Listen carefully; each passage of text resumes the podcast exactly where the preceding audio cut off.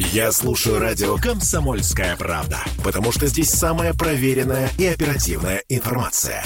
И тебе рекомендую. Культурные люди. А знаете ли вы, что Мариинский театр открывает 240 сезон? Ну, вот прям вот такое событие большое в Петербурге, в театральной жизни города. Но все не так просто, как кажется на первый взгляд. Звучит пафосно. 240 сезон Мариинского театра. Давайте разбираться, потому что, эм, наверное, этот пафос, эта торжественность, все это должно быть. Но мы сегодня попробуем обойтись без фраков, э, вееров, э, фижм и вот этого всего, попробуем несколько изнутри, из-за кулис посмотреть за процессами, которые происходят в Парижском театре. В студии радио «Комсомольская правда». Алина Белковская, руководитель подразделения маркетинга, пиар и массовых коммуникаций Мариинского театра. Алина, я приветствую вас. Здравствуйте. И Евгений Барбашин, руководитель службы медиавещания Мариинского театра. Евгений, категорически приветствую. Добрый день.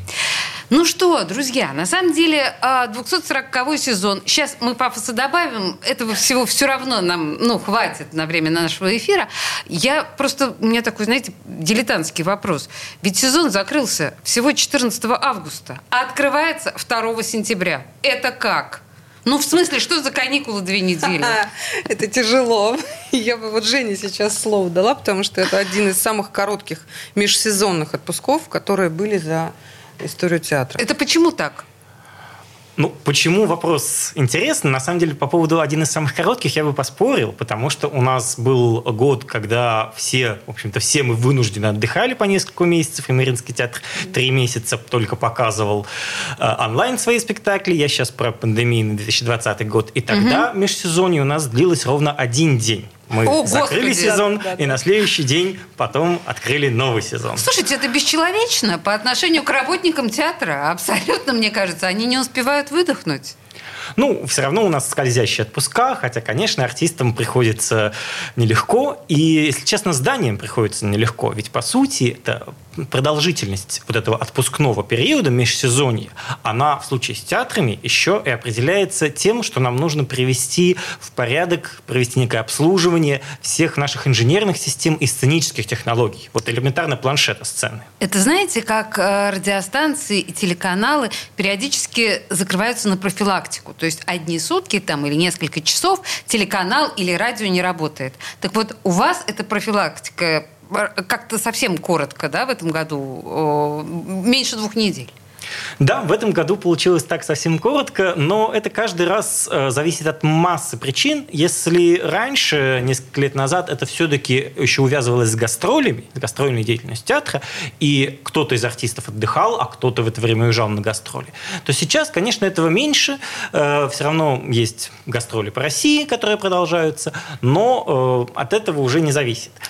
Слушайте, мы на самом деле сейчас поговорим подробно о том, о том, каким несколько новым, я бы сказала, даже обновленным лицом обернется Мариинский театр в новом сезоне к зрителю. Но нужно сказать дежурные вещи, ну, типа цифр. Да? Например, я увидела на вашем сайте, что в предстоящем сезоне 82 спектакля. В сентябре.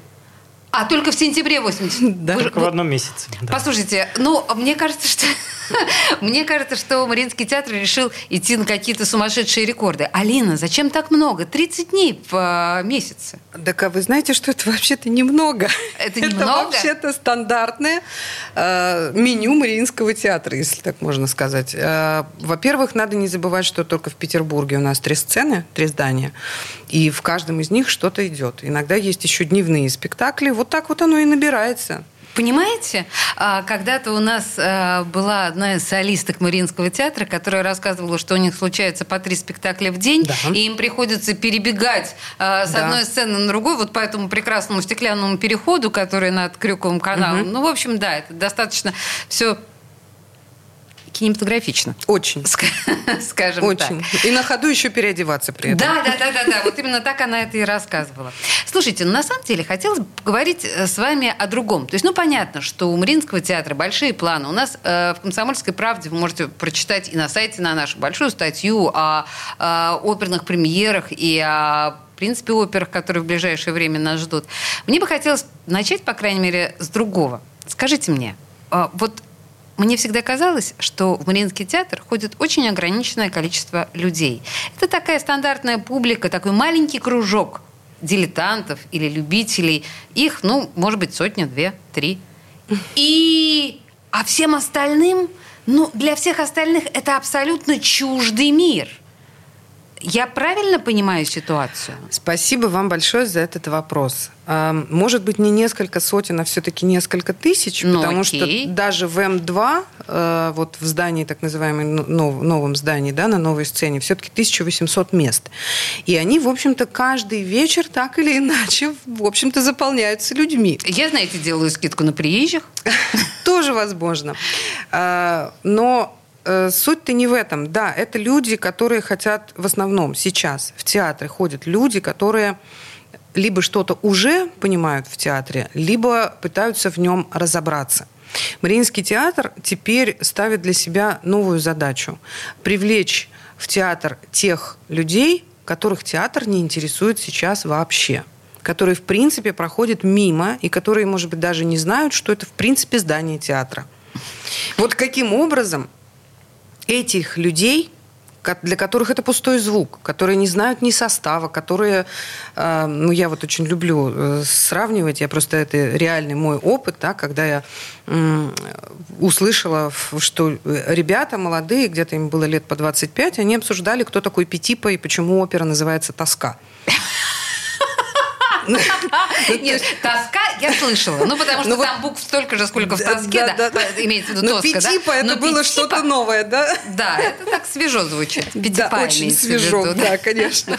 И вот как-то, вы знаете, меня это тогда настолько обескуражило, если честно, э, особенно Петипа, про тоску я тоже слышала. Вот, ну, я начала думать, что, может быть, жизнь какая-нибудь, ну, то есть как еще можно исковеркать. А потом я поняла, что это на самом деле не смешно. Потому что люди воспринимают, в основном люди, которые не интересуются театром, они им почему не интересуются? Потому что им навязывают его. Им навязывают его как некую, э, как э, некую сущность, которая как бы поможет им якобы окультуриться, понимаете? Ну да, ну да. Типа повышайте свой культурный да. уровень. Да дело-то не в культурном уровне, хочу я сказать, да? И Мариинский театр – это не только про культурный уровень. Это, наверное, в первую очередь, особенно это важно для тех, кто не интересуется театром, это возможность прожить новый эмоциональный опыт. Это возможность испытать те чувства и те ощущения, которых не дает обычная жизнь. Ты можешь прийти, оказаться в темном зале и увидеть то, что тебе даже кино не покажет. Ты можешь увидеть, услышать. А, это живые люди, это бесконечно красиво, э, э, на это просто приятно смотреть. И ты просто можешь погрузиться в безопасной атмосфере в мир чужих переживаний и увидеть там себя. Алина, э, мы, в общем, наверное, знаем э, о том, что предметное искусство, практически любое, начиная от э, театра, живописи и кинематографа, это немножко про вуайеризм. Человеку свойственно подглядывать, да, и да. понятно, что он некий опыт черпает из того, что он видит там на сцене или в литературе и так далее. И а, я примерно понимаю, когда вы говорите про новый опыт, я примерно понимаю э, об академическом театре. Но когда мы говорим о театре оперном, угу. тут начинается у людей э, что-то близкое к истерике. Потому что при, когда я готовилась э, к нашему с вами эфиру, я сказала в редакции «Комсомольской правды», что у меня, значит, оперный театр ко мне придет. И «Комсомольская правда» практически в один голос, по крайней мере, молодые ребята сказали, да ладно, да оперным искусством можно эффективно пытать. Это же совершенно... Но это невыносимо, это тяжело, и как это вообще мы ненавидим оперу? И что? И что вот таким людям сказать? Вот с такими людьми нужно разговаривать э, для начала, что называется, не про оперу. Так. Вот в принципе не про оперу. А в принципе про театр?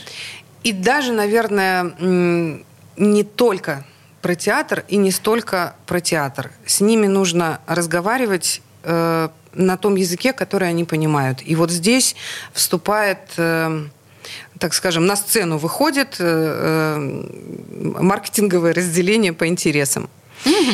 А, вот я только что вашим коллегам тоже рассказывала историю из личного моего опыта, когда я рассказываю людям, что вот я работаю в Мариинском театре, по-разному реагируют. Но вот были такие реакции, что, господи, Алина, что ты там делаешь? Зачем тебе это как вообще?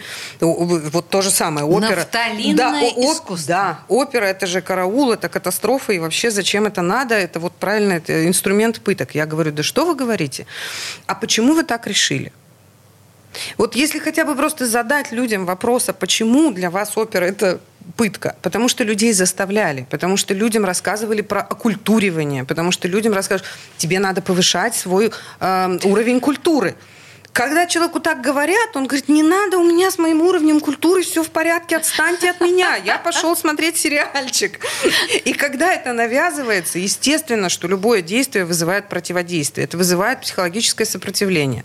Слушайте, мы тут на самом деле с моими гостями углубились во вполне философские беседы. Мне кажется, мы должны продолжить примерно в том же духе, но сейчас прямо наступает на нас реклама. В студии радио «Комсомольская правда» Алина Белковская, руководитель подразделения маркетинга, пиар массовых коммуникаций Мариинского театра, и Евгений Барбашин, руководитель службы медиавещания того же самого Мариинского театра. Две минуты рекламы, и мы вернемся, не уходите никуда. Культурные люди. Женщины любят ушами. Поэтому твоя любимая слушает радио «Комсомольская правда». И тебе рекомендует. Культурные люди. А мы продолжаем. У нас Вагнер на кону сейчас. Вот просто мы говорим с представителями Мариинского театра, и не просто представителями, а с руководителем службы медиавещания Евгением Барбашиным и Алиной Белковской, руководителем подразделения маркетинга, пиар и массовых коммуникаций.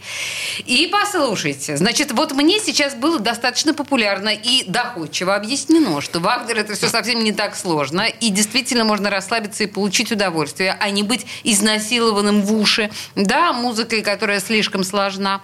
А, вы, то есть вы утверждаете, Алина, что Вагнер, по большому счету, доступен каждому. Достаточно просто расслабиться. Да, я утверждаю, что Вагнер удивительно красив. Он действительно безумно красив. Удивительно красив. И я понимаю, э, почему в свое время э, появился термин вагнерианство, и почему были фанаты Вагнера еще при его жизни.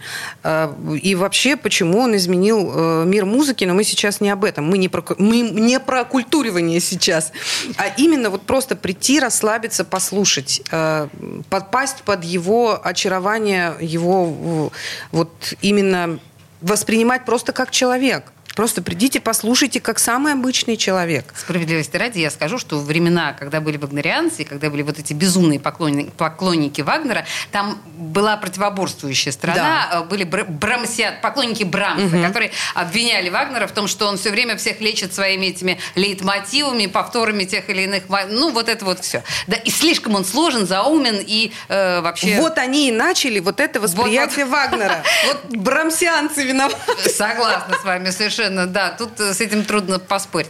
Слушайте, еще мы пока шли новости, мы с вами говорили, а вы сказали слово реанимация спектаклей. Да. Вы что имели в виду? Мы не успели просто это обсудить. А, Евгений, вы об этом знаете больше? Нет, ну об этом и Алина, и я знаю, да. Но смотрите, идея это в том, что э, Мариинский театр решил вернуться к некоторым из спектаклей, которые шли э, уже довольно давно, лет 30, грубо говоря, назад, и с тех пор э, потихоньку вышли из репертуара да, и больше не показывались, но при этом были очень интересными и вообще заслуживают того, чтобы постоянно быть в нашем репертуаре. Угу.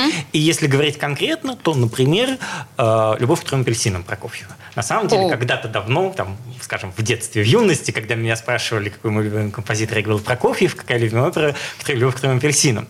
И при этом э, были люди, которые говорили, что да вот ты что, у Прокофьева есть балеты, Ромео и Джульетта, там есть масса других опер. Я говорил, нет, это все не то, не интересно, любовь к твоим апельсинам лучше. И я, собственно говоря, там ребенком ходил как раз на эту постановку, которая э, когда-то была в Мариинском театре, и которую сейчас собственно говоря, происходит некое возобновление, то есть, по сути, вот такую реанимацию, если угодно.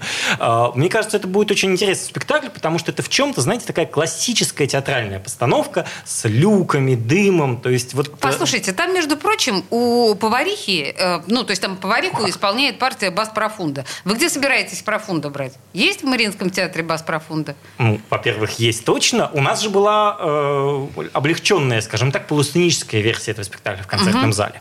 Вот Федор Кузнецов пел кухарочку. Ну, то есть... Э, кухарочку. В общем, мне, на самом деле, это роскошная совершенно опера. Она захватывающая и безумно интересная музыка, прежде всего. Еще что хотелось бы э, возобновить, реанимировать? Ну, в первую очередь, волшебную флейту. Угу. Потому что все-таки Моцарт – это некая основа. Так мы, может говорить, что Мариинский театр – это театр Вагнера, театр Прокофьева, театр Чайковского, да, то есть про любого композитора, наверное, за счет богатства нашего репертуара. Но вот триптих э, самых известных, пожалуй, опер Моцарта, Дон Жуан, Свадьба Фигара и Волшебная флейта, это некая, ну, такая золотая коллекция вот, классицизма, и долгое время волшебной флейты у нас не было. Вот, последние годы, скажем так. И вот сейчас речь идет про возвращение, к, опять же, к постановке, при ее переосмыслении небольшое. А, у нас был вариант волшебной флейты в концертном зале, постро... поставленный не, не через некоторое время после того, как зал был построен, uh-huh. где обыгрывались возможности зала. Папагена ходил по барьерам между детей, там, вот, э, зрители сидели частично на сцене. Вот. Но сейчас речь о том, чтобы и в наших больших залах, на исторической сцене в том числе, показать этот спектакль. И э, третий спектакль, с которым происходит аналогичный процесс, это «Дон Паскуале». Он уже вышел в июле. Это наша последняя премьера фактически. Это комическая опера, которая также была поставлена у нас, возобновлена. И э, это такой... В чем-то все эти три спектакля объединяет такой классический подход. То есть это не что-то супер новое, понятно, да, но тем не менее это то, что должно понравиться тем, кто хочет вот классического музыкального театра. И это явно не умствование лукавое, что называется. Это, ну, это опера, как она есть вот изначально, да? А Дон Паскуале это же Доницетти, насколько я понимаю, да? То есть э, это вот вот, ну, все, что вы хотели знать об исконной опере, вы узнаете, посмотрев вот эти три спектакля. Оказалось, я между двумя музыковедами. Между молотом и наковальней. Слушайте, ну, э, на самом деле, еще вот то, что я увидела э, на сайте Мариинского, и мне действительно меня это заинтересовало. Что это за программа «Выходные с Чайковским»? Ну, это когда по выходным идет Чайковский, вы не поверите. Да, я, примерно догадалась, да. Но в смысле у нас недостаточно Чайковского? То есть это какая-то ликбез история или как? Да нет, это просто, ну, это просто Чайковский один из самых востребованных композиторов в Мариинском театре. Ну, ну в общем, что в любом что... случае я должна сказать, друзья мои, что 4 сентября, 2 сентября, да, у нас открытие сезона Мариинского театра, а 4 сентября уже Евгений Онегин. Ну так-то просто, если вдруг кто-то вдруг в танке и не слышал Евгения Онегина. Ну, идея выходных с Чешковским в том, чтобы связать мероприятия, которые кто-то мог для себя не связать. То есть, например, кто-то кому-то нравится только Щелкунчик, да, а при этом есть замечательные оперы или там другие балеты Чайковского, и, а также оркестровые произведения, потому что у нас, насколько я помню, в выходные Чайковским в том числе Концерты. и концертные программы добавлены. Вот. И э, опять же, мы понимаем, что может, наверняка многим сложно будет слушать там длинные длинные концертные программы из э, симфонии, но послушать что-то небольшое, да, и попробовать для себя другого Чайковского, это тоже один из вариантов и то, что мы хотели бы предложить. Ну, вот, кстати говоря, если говорить о Евгении Онегине, мне кажется, что вообще не существует более простой и прозрачной э, оперы для восприятия, ну, что называется, изначального. Мне кажется, что шестилетний ребенок, придя на Евгения Онегина, получит удовольствие примерно от начала и до конца. Смотря Насколько... на какую постановку, их две. Так. И в а Мариинском идут обе. А что вы бы порекомендовали? Или обе? Да, обе надо смотреть, они разные. Угу. И тут, опять же, вот каждый вынесет что-то свое, понимаете? Э, постановка Степанюка, которая знаменитая с яблоками, она, ну, она отличается от классической постановки. И тут, ну, это, вот это уже дело вкуса, понимаете? Вот я как раз хочу, чтобы мы ушли от назидательного тона и говорили, вот вы знаете, господа, чтобы быть культурным человеком, надо обязательно Вагнера послушать. А чтобы разобраться в Чайковском, да не надо людям разбираться в Чайковском. Не хотят они в нем разбираться. Да, они понимают, что, скорее всего, он написал чуть больше, чем Щелкунчик. Ну, хотя бы чуть-чуть побольше, да. И это, в принципе, все знают. Но, э, понимаете, из-за того, что все время всех пытаются затащить в театр, да, заставить, вот ты должен быть культурным, ты должен ходить в музеи и должен ходить в театр. Ничего никто не должен. Но человек реально может захотеть. И условно говоря, если я вам скажу, что, вы знаете, если вы э, сходите на Дона Паскуале, вы чуть-чуть больше поймете Чернышевского. О. Причем здесь, да? Казалось бы. И дальше у нас с вами может завязаться разговор.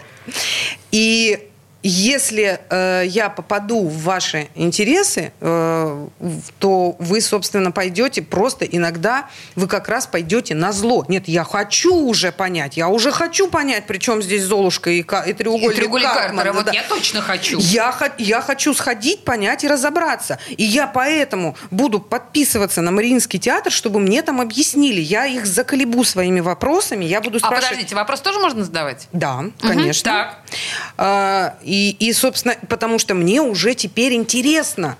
Оказывается, это чуть больше, чем просто партитуры. Оказывается, опера и балет – это чуть больше, чем просто музыка, движение и голос. Оказывается, вообще-то декорации могут стоить по несколько десятков миллионов долларов. Ага. Оказывается, на сцене может быть 120 человек хора и, и исполнителей, понимаете? А оказывается, билеты стоят не 35 тысяч рублей. Ну, надо ну, же! иногда и 35 тысяч рублей, но иногда и нет. Слушайте, друзья мои, на самом деле, вот мне кажется, что мы только начали сейчас э, с моими гостями. Мне кажется, что Мариинский театр э, предстает перед нами, сняв вот это вот занудное, э, серьезное лицо. Ну, или, по крайней мере, мы перестаем на него смотреть вот именно как на старого зануду. И э, пытаемся посмотреть на него уже как на хорошего друга. В любом случае, нужно, наверное, подписаться. Наверное, нужно. Имеет да? смысл, наверное, да? да. Нужно, наверное, подписаться на вот эту вот стриминговую платформу Маринский ТВ. Я правильно все говорю? А, да, еще, конечно же, у нас э, мощное сообщество ВКонтакте. Опа, опа, и так. в Телеграме, собственно. И сейчас мы очень круто меняем именно э, ну, то, что в профессиональной среде называется tone of voice, профессиональной маркетинговой среде, да, а если мы говорим сейчас просто про зрителя, то мы хотим рассказывать о том, что вам будет интересно. Друзья мои, и это только начало. Я призываю вас быть свидетелями и участниками этого процесса. Алина Белковская, руководитель подразделения маркетинга, пиар и массовых коммуникаций Мариинского театра, Евгений Барбашин, руководитель службы медиавещания Мариинского театра. Друзья, спасибо вам большое. Это было колоссально интересно. Ой, спасибо, спасибо вам. Культурные люди. Слухами земля полнится. А на радио «Комсомольская правда». Только проверенная информация. Я слушаю «Комсомольскую правду» и тебе рекомендую. Культурные люди. И мы продолжаем наши разговоры об оккультуривании. Э, безусловно, конечно, мы вкладываем абсолютно категорический иронический смысл в это слово. В студии радио «Комсомольская правда» Алина Белковская, руководитель подразделения маркетинга, пиар массовых коммуникаций Мариинского театра и руководитель службы медиавещания того же театра Евгений Барбашин. Алина, я прервала вас э, в предыдущей части, ну, реклама нас прервала, на Нормально. той мысли, да, что, собственно говоря, не так страшна опера, как ее малюют. Да-да-да. Не так страшен черт, как его, его малютка. И вы говорили о насильственном оккультуривании угу. да, каждого из нас, и что у нас негативное отношение к серьезному и академическому оперному жанру именно из-за этого. Потому что нас пытались да. насиловать этой культурой. Да, таково мое глубокое убеждение, таковы результаты моих наблюдений за моими знакомыми, за самой собой, и за и наблюдения, в частности, за поведением аудитории в э, онлайне. Да, вот, вот что, мы, что мы говорим, что мы рассказываем, как мы рассказываем и как на это реагируют. И э, так вот, тот, та самая история, она закончилась же тем, что я спросила человека, а как он думает, о чем, например, опера «Золушка». Э, мне, понятное дело, пытались пересказать сказку, на что я спросила, а видел ли ты оперу «Золушка» в Мариинском театре? На что, разумеется, человек ответил, нет, ну, не видел. Конечно, не видел. Э, я говорю, а ты в курсе, что это вообще, по сути, э, сказка о треугольнике Карпмана? Так, вот тут и я подвисла э, на какое-то время. Да-да. Разъясняйте. И тут вдруг э, выясняется, что э, человек очень... Ну, я просто знала, что он увлечен психологией, и он знает, что такое треугольник Карпмана. Треугольник Карпмана – это психологический феномен, когда человек, пытаясь решить свои внутренние проблемы, свои внутренние конфликты, он постоянно перемещается между тремя ролями внутри себя. Угу. Жертва, спасатель, э, агрессор. Жертва, спасатель, палач. То есть то он страдает, потом, когда он не понимает, как выйти из этой ситуации, он начинает спасать других, потому что он не знает, как спасти себя. И когда тот, кого он спасает, вдруг оказывается близок к спасению, у него включается другой инстинкт, как так, ты спасаешься, а я-то ведь не спасаюсь, мне тебя надо замочить. И он превращается в палача. И это все уживается в одной личности. Треугольник Карпмана – это сейчас очень известная штука, слава богу. И когда я говорю о том, что Золушка в постановке Мариинского театра – это на самом деле про треугольник Карпмана, у людей, которые этим интересуются, возникает очень живой интерес. А как, как можно было Золушку в это дело вписать? Я говорю, так вы посмотрите, там вообще-то ни туфельки нету, ни принца. Я говорю, там все по-другому. А как по-другому? Я говорю, ты приходи и посмотри. То есть интерес уже возник. Как по-другому? Причем здесь Карпман? Как Золушка, как все это увязалось? Я говорю, вот так, следите, как говорится, за, за нашими новостями, понимаете? Оставайтесь в тренде. Значит, вот насчет следите за нашими новостями, оставайтесь в тренде. Мы э, еще вернемся, Алина, к вашим э, философским представлениям, ужасно интересным э, относительно оперы, но просто насколько я понимаю, вот сейчас я увидела сразу несколько сообщений о том, что у Мариинского театра начал работать, э, помогите мне, Евгений, э, новый рису... платформа какая-то новая. Да, мы называем а, стриминговая это стриминговой платформой. Да, Стриминговая платформа. Это что-то совершенно новое. У вас же было Мариинский ТВ. Да, это на самом деле перезапуск этого а, самого Мариинский угу. ТВ, потому что он был создан уже аж 12 лет назад, и тогда мы в основном ориентировались именно на онлайн на прямые эфиры и ага. создавали его с таким расчетом. Но вот пока этот проект рос, развивался, и мы общались с аудиторией, самым частым вопросом было, а где я могу посмотреть целиком спектакль? Там, оперу «Пиковая дама», балет «Жизель». И мы говорили, извините, вот мы там его раз покажем, но если это какие-то сложности, и это какой-то ценный для нас спектакль, мы его даже на повтор не оставим или оставим на небольшое время. И в такой ситуации сейчас абсолютно все театры, я думаю. И наша задача была создать платформу, создать собственный ресурс, где мы могли бы разместить эти записи на постоянной основе. Да, там э, система с доступом по подписке, то есть часть контента доступна на платной основе. 79 Но рублей. За одну Сумасшедшие оперу. деньги. Э, я думаю, что мы себе можем это позволить в целом. Да? Ну, поднакопим, поднатужимся, и за 79 рублей мы посмотрим это все. Это вот, кстати говоря, то, о чем говорила Алина.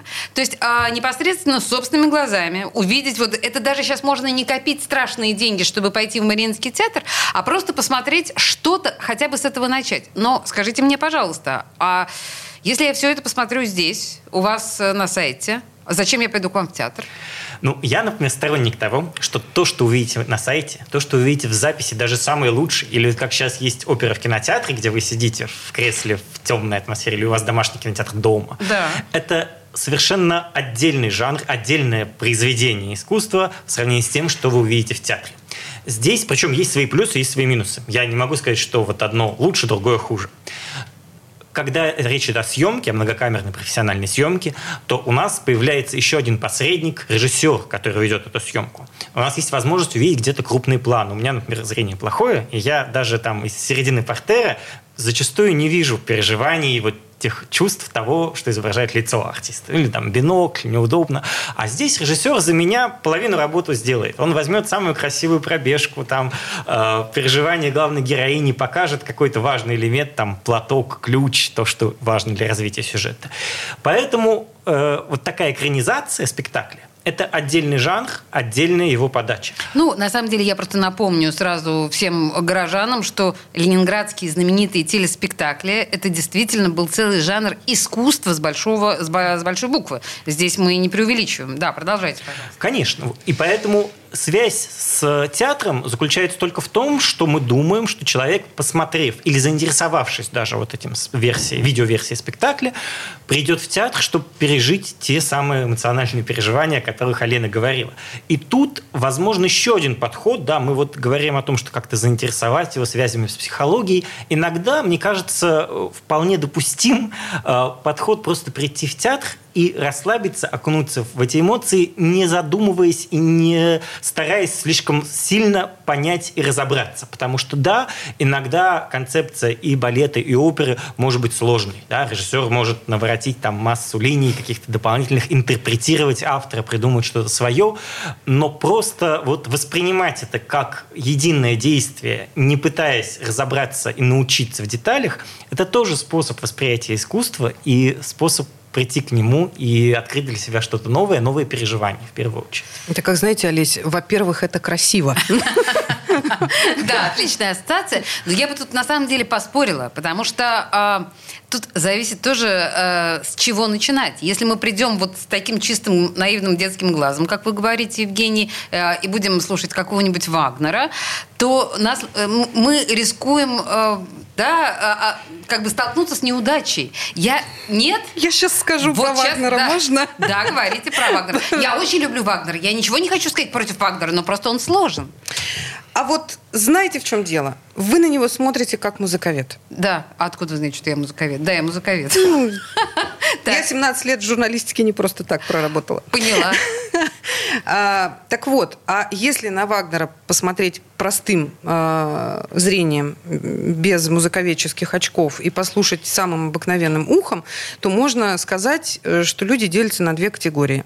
А, те, кто любит Вагнера, и те, кто его еще не слышал. Значит, вообще Вагнер, надо сказать, если я правильно помню, по-моему, это любимый композитор Валерия Бесаловича. И э, Мариинский театр единственный театр в стране, который, в принципе, дает всего Вагнера. Ого. Так вот, я с Вагнером познакомилась как раз благодаря Мариинскому театру и Гергиеву.